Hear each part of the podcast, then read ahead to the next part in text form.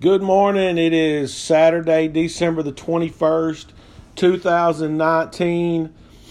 I hope everyone is having a great December. It's almost Christmas, and I wanted to talk to you a little bit today about finishing the race. It's the end of the year. 2019 is almost over. This decade is almost over, but there's still time to accomplish those things that you need to do at the end of 2019. 2019 has been an interesting year for me.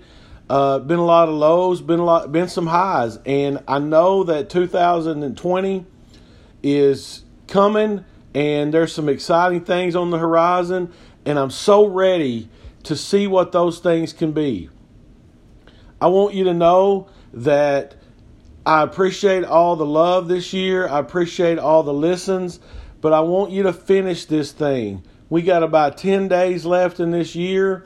If there's anything that you need to do, anybody you need to talk to, any things you need to make right, I need you to do those because we need to start 2020 on the right foot, going the right way. It's going to be a big year. I got some things happening that I never dreamed would happen, never thought could happen, but they are. Sometimes the greatest uh, disasters in your life bring you to the greatest mountaintops.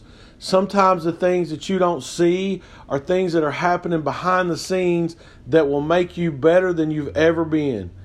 I've had a lot of great opportunities this year. I'm going to have a lot greater opportunities in 2020 and beyond. But I got to finish well. I got to finish 2019 better than I started it. I got to be able to finish this so I can start 2020 on the right foot, going the right way. Sometimes the days are hard. Today's the shortest day of the year on the calendar, shortest daylight time. Make the most of every minute that you have today. Be the person that you want to be.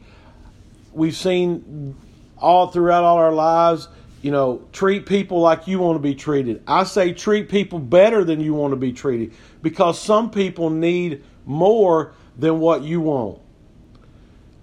Uh, you've often seen too where it says, I treat the janitor with the same respect that I treat the CEO. I say I treat the CEO with the same respect that I treat the janitor. I'm more interested in the janitor sometimes than I am the CEO because the janitor is actually putting his feet to the grindstone to make this work. We all got to do this together. It takes all of us. It takes a lot of effort. It takes a lot of time boy, we sure do get better when we do it. Time is what one thing that we do have today. We have some time. Let's make it the best we can. This probably be the last podcast that I do in 2019. We're going to see a whole lot more in 2020. I've got a lot of good things happening. I want you guys to know I want you to have a Merry Christmas and a Happy New Year. I love you. I care about you. I want you to get better. I want you to be the person that you were intended to be. Go do your purpose, finish well, and we'll see you in 2020.